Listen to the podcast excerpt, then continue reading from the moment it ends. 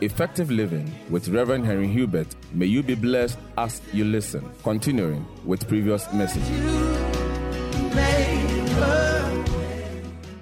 In other words, the Pharisee was very confident in his personal effort, his good own goodness. The Pharisee was convinced he's righteous based on his own goodness. Are you with me? The Pharisee had trust in his own self-effort that he was righteous. The tax collector came and accepted that he's a sinner and says, Lord, have mercy on me. Now, the word mercy is a Hebrew word that means grace. It means the same thing. It means special kindness. It means the special love of God. It means favor that you don't deserve. Hello? Favor that is given to somebody who doesn't deserve it. So in the Old Testament, because the Old Testament was written in Hebrew, you always see the word mercy, which is the Hebrew word hesed. It means tender, special kindness. It's a kind of kindness you don't show to everybody. You show it to people that you consider very special. But then in the New Testament, you see the word grace. They mean the same thing. Now, in other words, this sinner was asking God for mercy because he's a sinner. What was this tax collector doing? He was trying to say, Lord, by my strength, I can't please you, so help me out. By my strength, I can't please you, so help me out. And this is what Jesus said, verse fourteen. I tell you, look at it. This man went down to his house justified rather than the other. Jesus said, the sinner, the tax collector who came to the temple and admitted sincerely that he is a sinner, asking God for mercy, he went back home justified. What does it mean to be justified? To be made righteous. He went home righteous before God, more than the Pharisee, because the Pharisee did not acknowledge God in anything he said. He acknowledged his own personal effort and personal goodness. So in overcoming sin, you have to understand something. It is not by your self-effort. It is by the grace of Christ. Amen. I'll explain this in Romans five nineteen. I want two volunteers to come. Two volunteers, you are not shy. You can stand for a long time. I want to come. Two people. Okay, thank you very much. Okay, so one here, one there. Amen. Give me Romans five nineteen. I want to do an illustration. All right. It said, for us by one man's disobedience, many were made sinners. So also by one man's obedience, many will be made righteous. Hallelujah.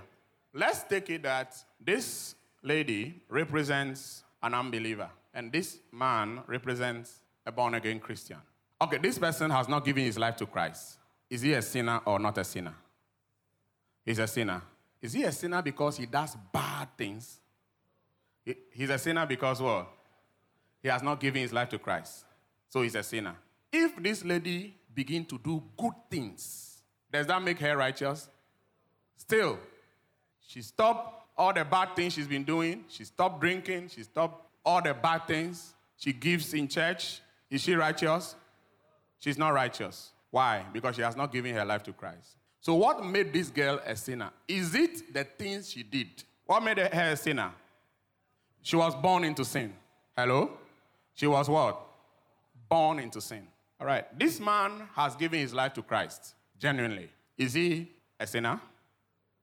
Is he righteous? Hello? Is he righteous? He's righteous because he has given life to Christ. He's not a sinner again. Is that what you are saying? He's not a sinner again. Now, is he righteous because he has stopped doing bad things? Hallelujah. Is he righteous because he has stopped doing bad things? He's righteous. Why? Because he gave his life to Christ. So this man has given his life to Christ. If he does bad things, is, is he righteous? Are you sure? Are you, are you confused? No. Let's start here again. Listen, this lady has not given her life to Christ. Is she a sinner? Is she a sinner? Yes. If she does good things, does that make her righteous? No. Does that make her righteous? It doesn't make her righteous. If doing good things make people righteous, then Jesus doesn't need to come and die. The reason why Jesus came to die is that nobody could please God by doing good. Amen. Nobody could please God by doing good things. Because no matter how good you try to do, Jesus said God's standard of righteousness is very high. Yeah. Jesus said God's standard of righteousness is like that. The law says don't kill, but even if you hate people, it's murder. Hallelujah. The law says don't commit adultery, but even if you lust after a woman once in your lifetime, not many times, just once in your lifetime, you are an adulterer. Can you try it? Hallelujah. The law says an eye for an eye, tooth for tooth. But Jesus said, if you want to please God, somebody slaps you, let him slap the second time. Amen. So Jesus said, if you have not given your life to Christ, you are a sinner, not because of the bad things you did, but because you are born into sin. Amen. So this person, just for an illustration, is a sinner because she hasn't given her life to Christ. Even if in the course of life she stops doing bad things, she's still a sinner.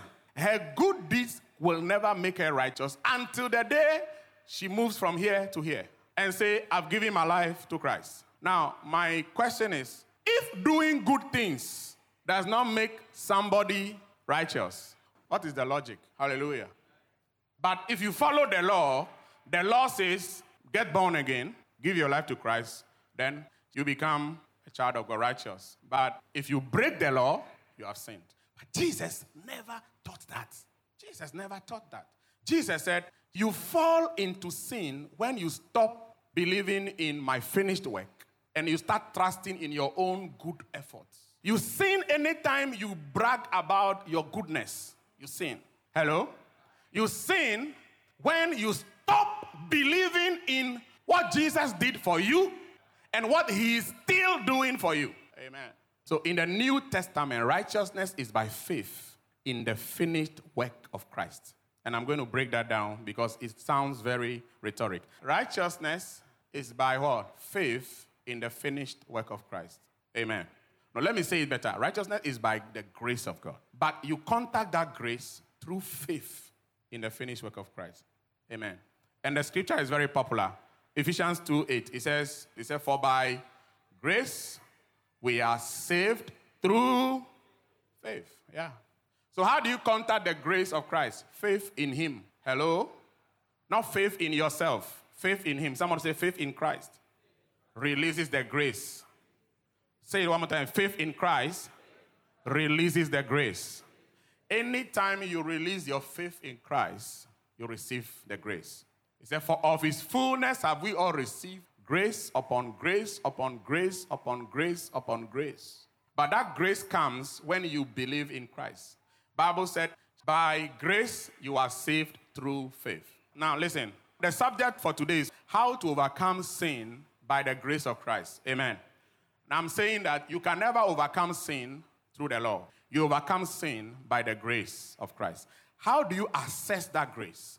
How does that grace work in taking you out of sin? By faith in the finished work of Christ. And that's the scripture here. It says, for by grace you are saved through faith. Through faith. Amen. Through faith. All right. Second Corinthians five twenty-one. Can we read verse twenty and twenty-one? Now then, we are ambassadors for Christ. We are ambassadors for the law. For who? For Christ. That means that we are representatives of who? Christ. When people see us, they must see what? Or should they see the law? They must see what? Christ. Amen. Moses came with the law. Jesus came with what? Grace. So when people see you, they must see who? Christ. And when they see Christ, they must see the grace. They must see the grace of God at work. Amen. Like Apostle Paul said, I am what I am by the grace of God. Amen. He said, now that we are ambassadors of Christ, as though God were pleading through us, we implore you on Christ's behalf, be reconciled to God. Verse twenty-one, twenty-one, very important. Everybody don't look anywhere. Look at it. He said, for he made him who knew no sin to be sin for us, that we might become the righteousness of God in him. For he made him who knew no sin. Who is talking about? Jesus. Jesus was a righteous son of God. Amen. He knew no sin. That is why he was born of a virgin. If Jesus was born by an affair between Joseph and Mary, Jesus would also have been a sinner like you and me. And God wanted a righteous blood that would pay the price for sin. So you and I, we were conceived through our parents having an affair. But for Jesus, God had to work a miracle for Mary to become pregnant. The Bible said, and the Word became flesh and dwelt among us. He knew no sin, but God made him to become sin for us. How? He took our sin and put it on Christ. Why? So that when Jesus was on the cross, all your sin was on him. Amen? And all his righteousness, the righteousness of an innocent, sinless man on the cross, came upon you. So on the cross, there was an exchange that took place. My sin went to him, and his righteousness came to me. On the cross, all my curses went upon him, and his blessings came upon me. On the cross, all my sickness went on him. Amen.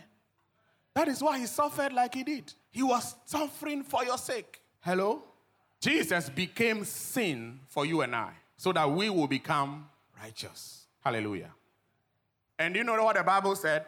It said the blood of Jesus, which flowed through seven places. Here, his hands, his head, his legs, his side, his back, his face, bleeding. When Jesus ordained all that, he was taking you and I, our sin. Listen, all through the gospel, you will never see Jesus using the word, my God.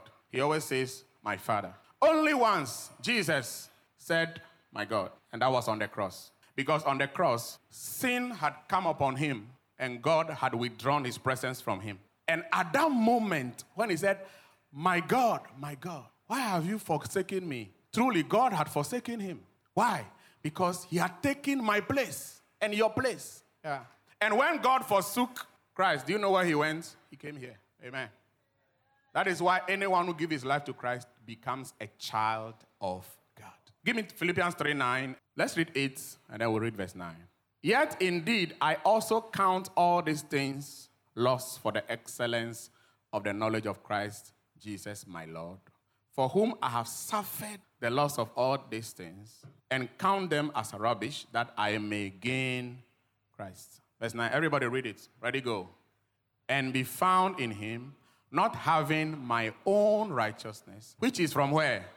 So my own righteousness is coming from the law, but that which is through faith in Christ, the righteousness which is from God by... So there are two kinds of righteousness. Somebody say two kinds of righteousness. Next we will look at two kinds of righteousness. Somebody two kinds of righteousness. The one that is righteousness by the law, which is your own righteousness. That's the one the Pharisee bragged about. I do this, I do that, I do that. And there's another kind of righteousness, which is the righteousness by faith in Christ. Amen. Give me Romans ten, verse three and four.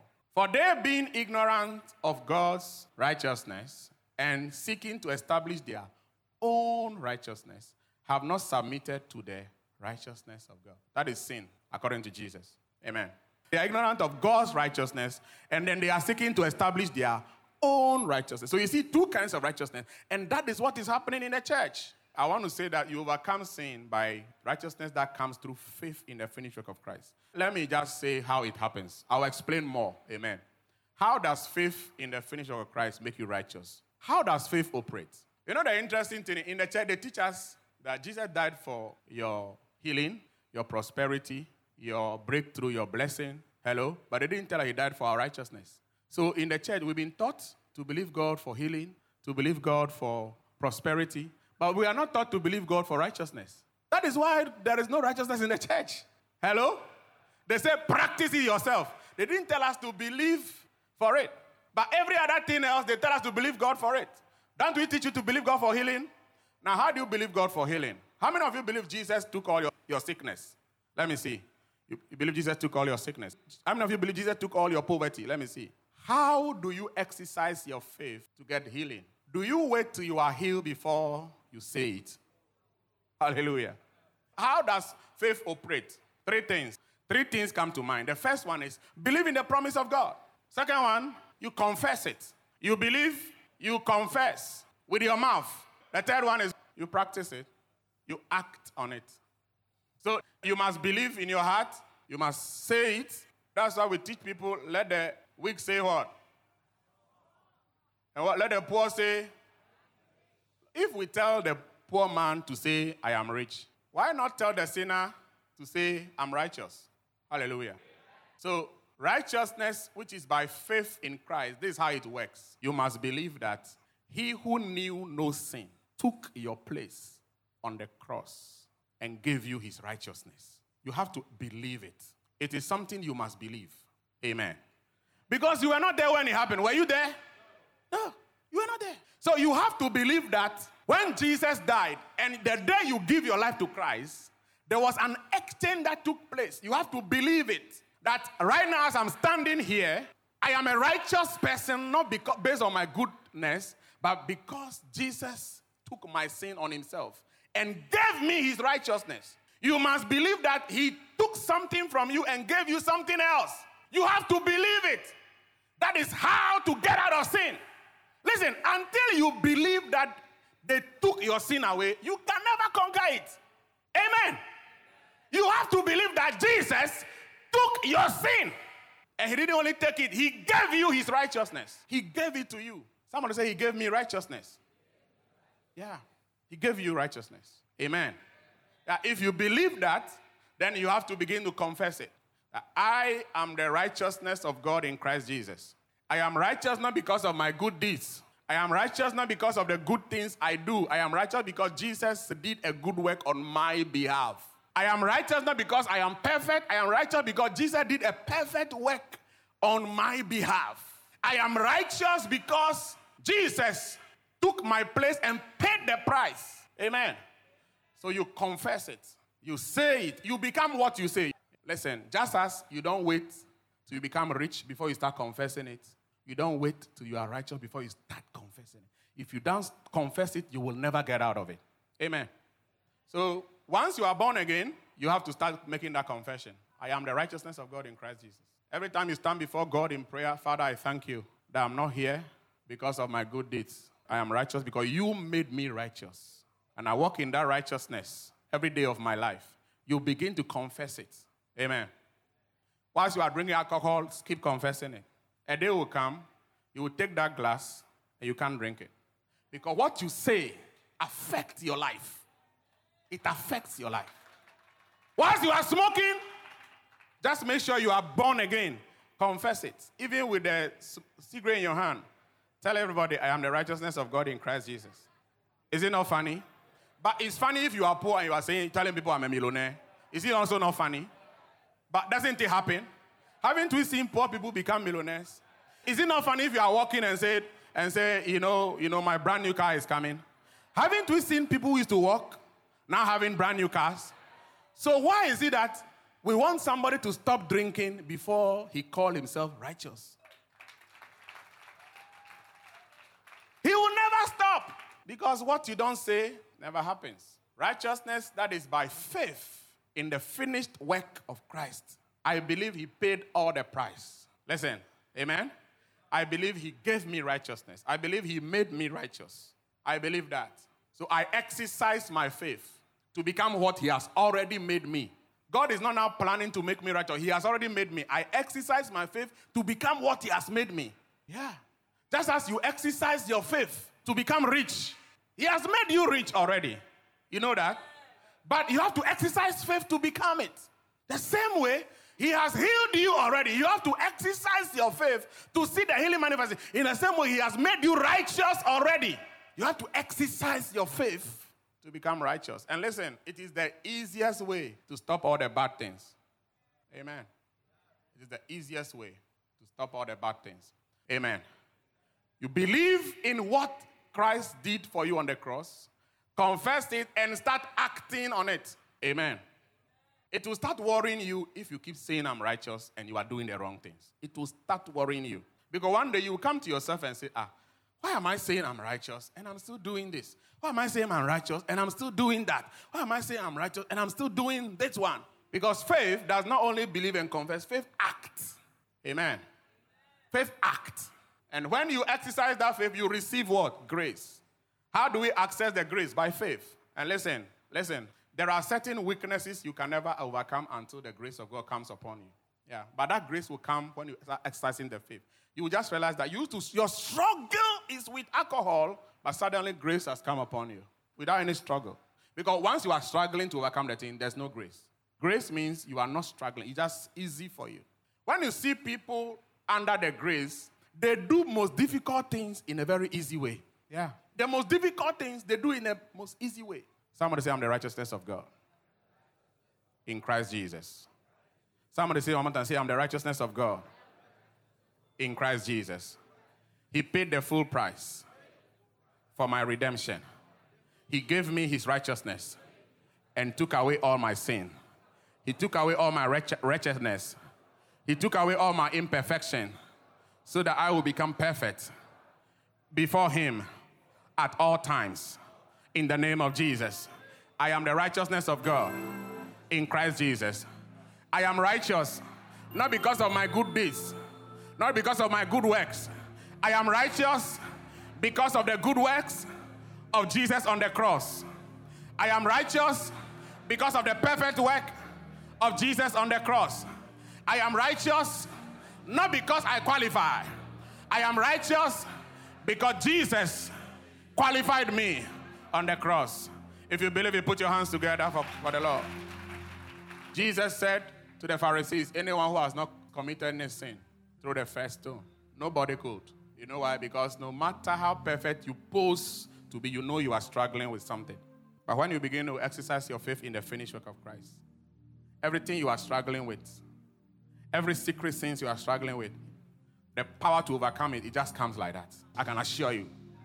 And listen, when we talk about sin, stop thinking about all these things we talk about. Adultery, fornication, drinking, what else? Stealing. The fact that you don't do all this, I'm not saying go and do it too. But the fact that you don't do this does not mean that you are perfect. Because some of the things God hates is more than that. Amen. So the Pharisees, they don't commit adultery. They don't kill. They don't steal. But they are proud. And even pride is a big sin before God. Envy. It's a big sin before God. Lying. There's nobody here who can say he hasn't lied. Hallelujah. Envy. Little, little, little things that we do that we think, oh, this one, nobody saw it. Lasting, lasting after anybody is a big sin as fornication.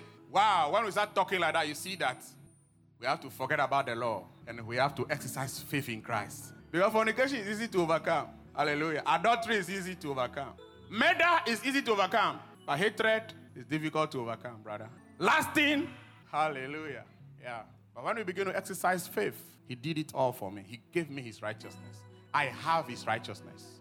I have his righteousness. You see, you stop seeing yourself as a wretched, bad person. You begin to see yourself the way Christ has made you. Have you not read the Bible that if any man is in Christ, he's a new creation. All things have passed away. When do they pass? The very minute you gave your life to Christ, the old things have passed. Whether you are still doing it or not, it has passed. And all life has become new. When did a new life start? It started the very minute. So I'm still drinking, but I am a new person. I am still smoking, but a new life has started. All things have passed away. You see, when you confess it like that, one day you get up and kick the, the bottle, and that will be the last time. Yeah.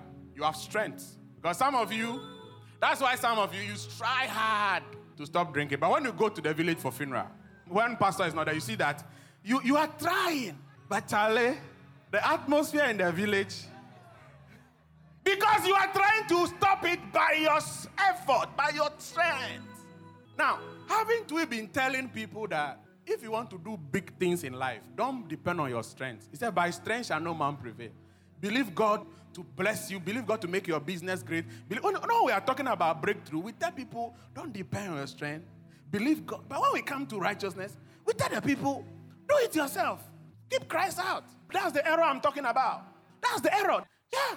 I've seen people believe God with nothing. Build a house. Just believe God with nothing. The same person is struggling to stop drinking.